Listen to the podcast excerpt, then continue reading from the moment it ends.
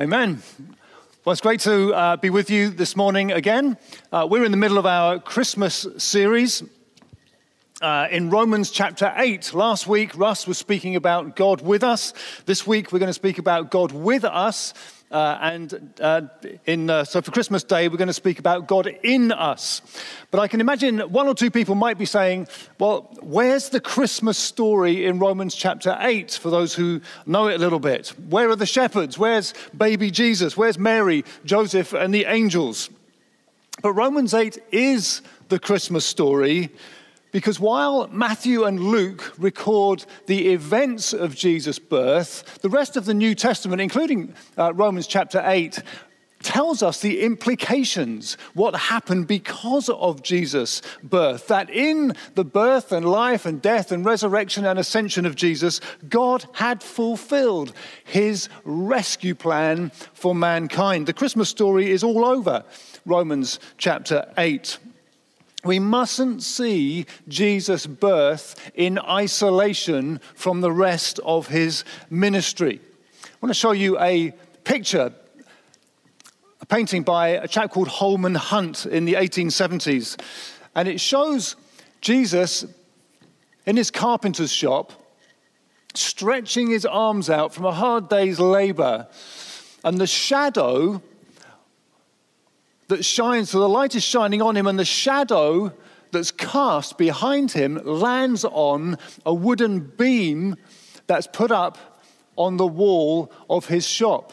And there are all sorts of details in this picture. And Holman Hunt is seeing, as Jesus is still, before his ministry started, working in his carpenter's shop, he's seeing ahead the shadow of the cross, the shadow of death is over Jesus in this scene. And in the bottom left hand corner, Mary is bending down and she is just looking up and she catches sight of this shadow on the crossbeam, as it were. And what she's looking in is a basket where she's kept the gifts that the Magi gave her. It's a very powerful picture. And I think it's also true to say that we can see the shadow of the cross over the manger scene just the same. We mustn't see the birth of Jesus in isolation. He comes in order to live teach, die, rise, ascend. And all of that is seen in this manger scene as well. So Romans 8 unpacks the Christmas story. I want to give you three aspects this morning of God being with us here from this chapter, from these verses. Let's read uh, Romans chapter 8. I'm going to start at verse 1, finish at verse 4. Paul writes this Therefore, there is now no condemnation for those who are in Christ Jesus, because through Christ Jesus, the law of the Spirit who gives life has set you free from the law of sin and death. For what the law was powerless to do because it was weakened by the flesh, God did by sending his own Son in the likeness of sinful flesh to be a sin offering. And so he condemned sin in the flesh, in order that the righteous requirement of the law might be fully met in us who do not live according to the flesh, but according to the Spirit. I have one point of application for you this morning, and I'm going to give it to you now. And it's this I just want you to be amazed and delighted in Jesus all the more. That's the point of application. So, firstly, in verse 2 here, we have this God has set us free wonderfully and magnificently. So last week, Russ spoke from the headline statement in this passage. Therefore, there is now no condemnation for those who are in Christ Jesus. The implication, of course, being this that once we were guilty and condemned. Paul can say now there's no condemnation because there was condemnation previously when we weren't in Christ Jesus. And that condemnation was essentially, it was upon us because essentially we had not lived a God pleasing life. We hadn't obeyed his law. We hadn't lived a sinless life that he desired and needed from us, required of us. And therefore we were condemned. That was our terrible, terrible plight. And that was the condition which Paul picks up here a little bit. That was our condition, even though God had given us his law. He'd given his people his law, which taught them how to live in a way that would please him, how to live a holy, God loving life. And that law, instead of promoting a God pleasing life, sort of just highlighted the fact that people could not keep his law and could not please God. Its intended result, it didn't quite have. The result was we are guilty. The result was the inevitable consequences of that was death. I wonder if you've ever been in a terrible, terrible predicament from which you needed to be set free. I've not had any terrible experiences like that, but I remember once, I may have mentioned this a little while ago, I remember once getting ready for an outdoor pursuits course on my uh, PE teacher training uh, degree, and we had to go into a swimming pool. Uh, in a canoe. Now, I, I'm not great on water at the best of times, and we had to get into this canoe and we had to intentionally capsize. And I was literally terrified because not only did I capsize, here's me upside down under the water, I could not get my spray, whatever it was called, off my spray shield off. I could not remove it. I tried to remove it. I couldn't remove it. I tried again. I couldn't get it. I just could not get it off. And I was just about running out of breath when I finally got it off and popped my head up out of the water. It was literally terrifying. I wonder if you've ever been in a predicament where you think, I'm doomed. I've had it. That was my closest one I think I've had yet. We were doomed. We had had it. And this pronouncement of no condemnation now comes on the back of you were doomed, you were condemned and guilty and worthy of death. Through Jesus Christ, verse 2, the law of the Spirit who gives life has set you free from the law of sin and death. I was absolutely a goner until Jesus said, I forgive you, I clean you, I declare no condemnation anymore over you. This is the love we have from the Father. This is the grace and mercy we are so grateful for. The Christmas good news is so outstandingly good because the former bad news of our condemnation was so horrifically bad. And the more we understand the predicament we were in, the more we will be delighted with what Jesus has done for us. Because we will understand that we were in a mess of our own making, and Jesus has set us free. Enjoy it. If you're a Christian here watching this morning, enjoy that. Delight in it. Be so glad He has set you free from an utterly horrific predicament.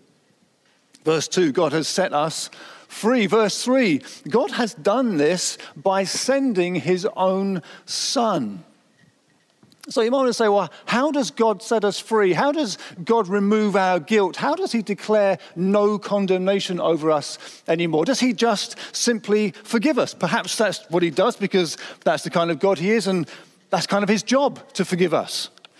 Here's a little story written by Don Carson. I recall meeting a young and articulate French West African when I was studying in Germany more than 20 years ago.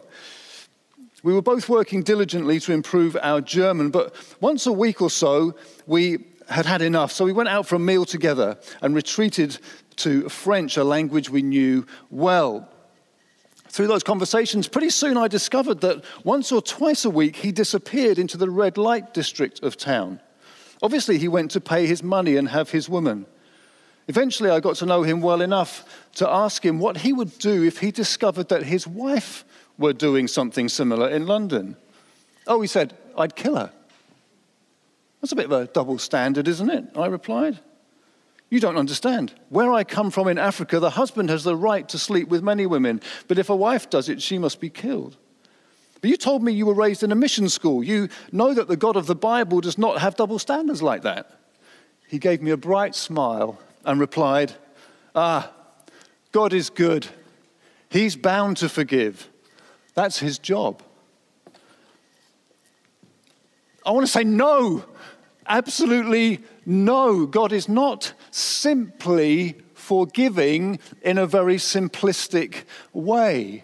Rather, he's done it through the very great cost of sending his son. So, verse 3 in this passage reads like this For what the law was powerless to do because it was weakened by the flesh, our sinful humanness, God did by sending his own son to be with us in our likeness. And we need to ask well, what was the law powerless to do? God had given his holy and good law to the Jewish people. What was it powerless to do? Well, it was, it was powerless to produce a right standing before God. It was powerless to produce a heart that loved God. It was powerless to produce a holy life. It could neither truly justify or sanctify. And many of us would like to say, well, I don't know about this. This all sounds a bit grim. I'm quite a decent person. I do pretty well. I'm sure I could match up to some of God's law. Well, let me very quickly dispel your crazy idea. The first of the Ten Commandments says this You shall have no other gods before me. In other words, God must be first in everything. I'm not sure I did that yesterday. I'm not sure I've done that today. The last of the Ten Commandments says this You shall not covet your neighbor's house. You shall not covet your neighbor's wife, or his male or female servant, or his ox or donkey, which I don't think I've personally done, or anything that belongs to your neighbor. I'm not sure I've done that in the last week. At any moment, the law, God's holy, good, and pleasing law, tells me in my own self guilty as charged. And then you, you get to the New Testament and you think, well, that's all right because Jesus is nice. Jesus is kind and gracious and loving. It must be all right with him. It might be difficult in the Old Testament. What about the New Testament? Well, let me just tell you one simple sentence that Jesus said. Matthew 5, verse 48, he said, Be perfect, therefore, as your heavenly Father is perfect. I fail that every single day. It's not easier with Jesus. He almost, as it were, raises the standard. So, what can we say about God's law? Was it unreasonable? Was it just bad? No, of course not. It was from God. Romans, the previous chapter in Romans tells us that God's law, what he requires of us, is holy and righteous and good. No, the weakness wasn't in God's law, the weakness was in human flesh. The law was weakened in that it couldn't accomplish its desired result because of our wrongdoing, because of our failings, our sinfulness. It was weakened by the flesh. I'm not going to set fire to the building, hopefully, but I do have a match here. If I light it, it's a good, it's a good match. God's law is good and holy and pleasing. But if I put that match, this is a very limited illustration, of course, if I put that match before it burns my fingers in this water, what, what happened? Was it, was it a bad match? No, it was a good match. God's law was good and holy and righteous and pleasing, but it was weakened when it was in the flesh. Mankind never could obey fully God's law, and so we are done for, as we've already said. We need to live a holy, good, God pleasing life free from sin, but are incapable, even with God's good instructions to us. Enter Jesus. This is why it's such magnificent news. What the law was powerless to do to help us live in a righteous way, God did by sending his own Son. And note, note, these two parts. This is very important. Note these two parts. Firstly, Jesus came to live for us the righteous life we needed. We'll see that he came to die as well. But it's like God looks on us and says, You cannot and you will not live a righteous life that I require of you, so I will do it for you in the person of my Son. What we couldn't do, what the law couldn't produce in us, God did in us graciously and wonderfully. It's like parents sometimes, so every illustration, by the way, uh, is limited. Uh, but parents sometimes will say to their, I've done it with my kids, before you go to bed, I want you to make sure you tidy your room. Or before you go to school, I want you to make sure you do your washing up. And then you find they haven't. And what do you do? Well, sometimes you have to reiterate it to them, but other times you do it for them. You say, you, see, you seem to be incapable. You couldn't do this all the time, of course, but sometimes it's thoroughly appropriate. You do for them what you have required of them. God has done for us what he required of us by sending his son to live the righteous life that we needed but could not live. And he came to be a sin offering too. Chapter 8 here, verse 3 God did this by sending his own son in the likeness of sinful flesh to be a sin offering. And so he condemned in the body of Jesus, he judged and condemned our sin. My wrongdoing was paid for and dealt with, such that one old writer can say, For those who are in Christ Jesus, there is no divine condemnation left, since the condemnation they deserve has already been borne for them by Him. And both of those parts are hugely important when we understand what Jesus has done. Often, if we say to someone, What has Jesus done for you? we'll say, He died for me on the cross. And that is magnificently true. He took my punishment, so there's none left for God to pour out on me. But He also lived a righteous life for me that I needed. If I'm just forgiven, I'm not righteous. I have like a, you know, like a neutral bank account. I need the righteousness of God put to me. Jesus came to die for my sin and pay for it. He came to to live the righteous life that I need, which he credits to me. What the law was powerless to do, God did by sending his own son, God with us. That's the message of Christmas. This is the grace and mercy we love. Thank you, Jesus, for living a righteous life for me that I could never live. Thank you, Jesus, for dying for me and paying the debt that was necessary. It's great news. It's magnificent. And thirdly, there's more. Verse 4 so that we can live according to the Spirit. See, all of this means that not only God was with us, but that He is with us still. So the end of verse 3 says, He condemns sin in. And then verse 4, in order this requirement of the law might be fully met in us who do not now live according to the flesh, but according to the Spirit. You see, I am. I used to live like this. I used to live away from God. I didn't care about God. And God has transferred me and forgiven me and brought me into his family and said, No longer guilty. I love you, accept you. My son died for you and lived for you. And now I live here. I don't go back over here and live as if I was back under the law of sin and death. I live here. I live a new life, empowered by the Spirit, a new life that is God in me, enabling me, empowering me to live according to the Spirit. I have the Spirit who gives life in verse 2. It's a new heart, alive to God. My heart wasn't alive to God at all once upon a time. It is now. I now find I want to please Him. I don't get it right every time, but I found, find it in myself a desire to please God. I find I have a new agenda for life, which is that God must come first. That sounds a bit like the first commandment you shall have no other gods before me. I may, may not be perfect with this, but I find that the Holy Spirit in me is helping me produce a life that the law never could over here. Any amount of instruction, because the life of God Himself is in me, enabling me to live according to the Spirit. Friends, keep praying that the Holy Spirit will lead you in a Godward direction. Keep praying, keep seeking Him Trust in Jesus that there's no condemnation. Don't trust yourself to not be condemned, your own behavior. Trust Jesus. But pray the Spirit in you will keep leading you to travel in a Godward direction. But before we close, there's one more hugely significant thing that we need to say.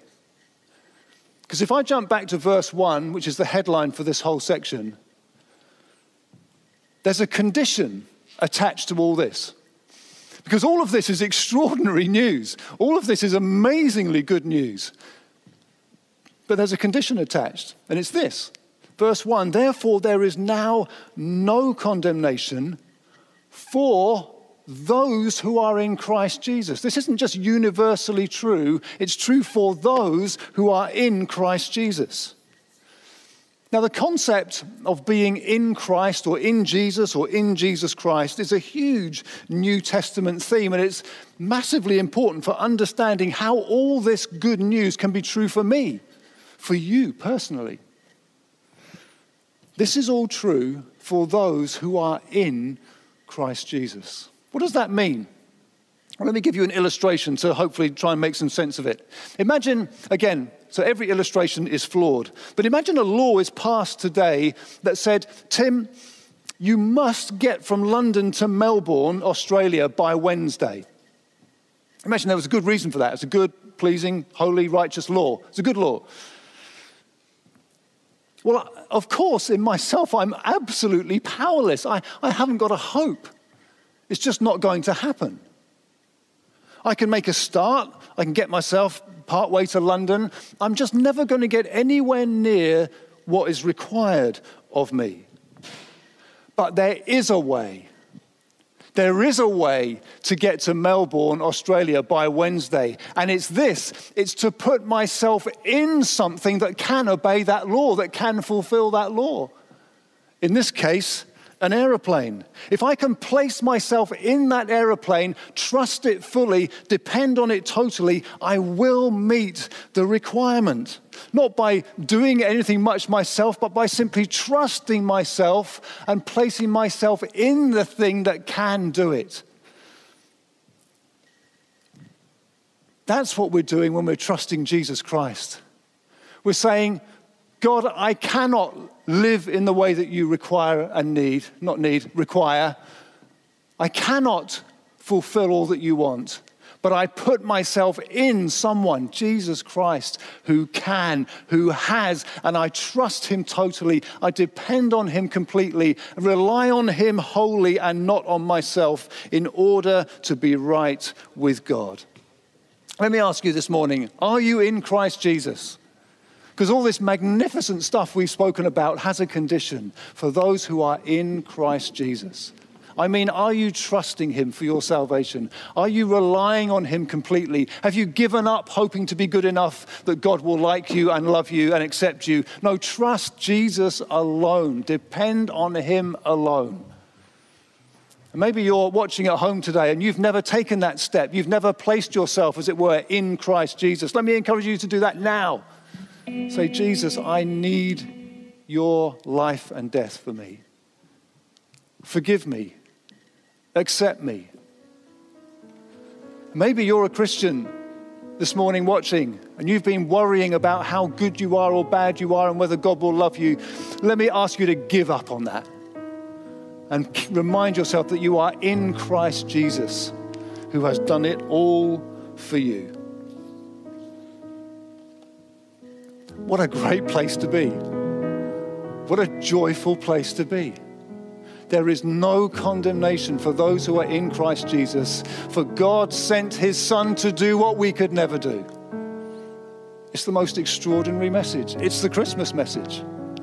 It's the gospel of Jesus Christ. I wonder if you need to make a decision right now.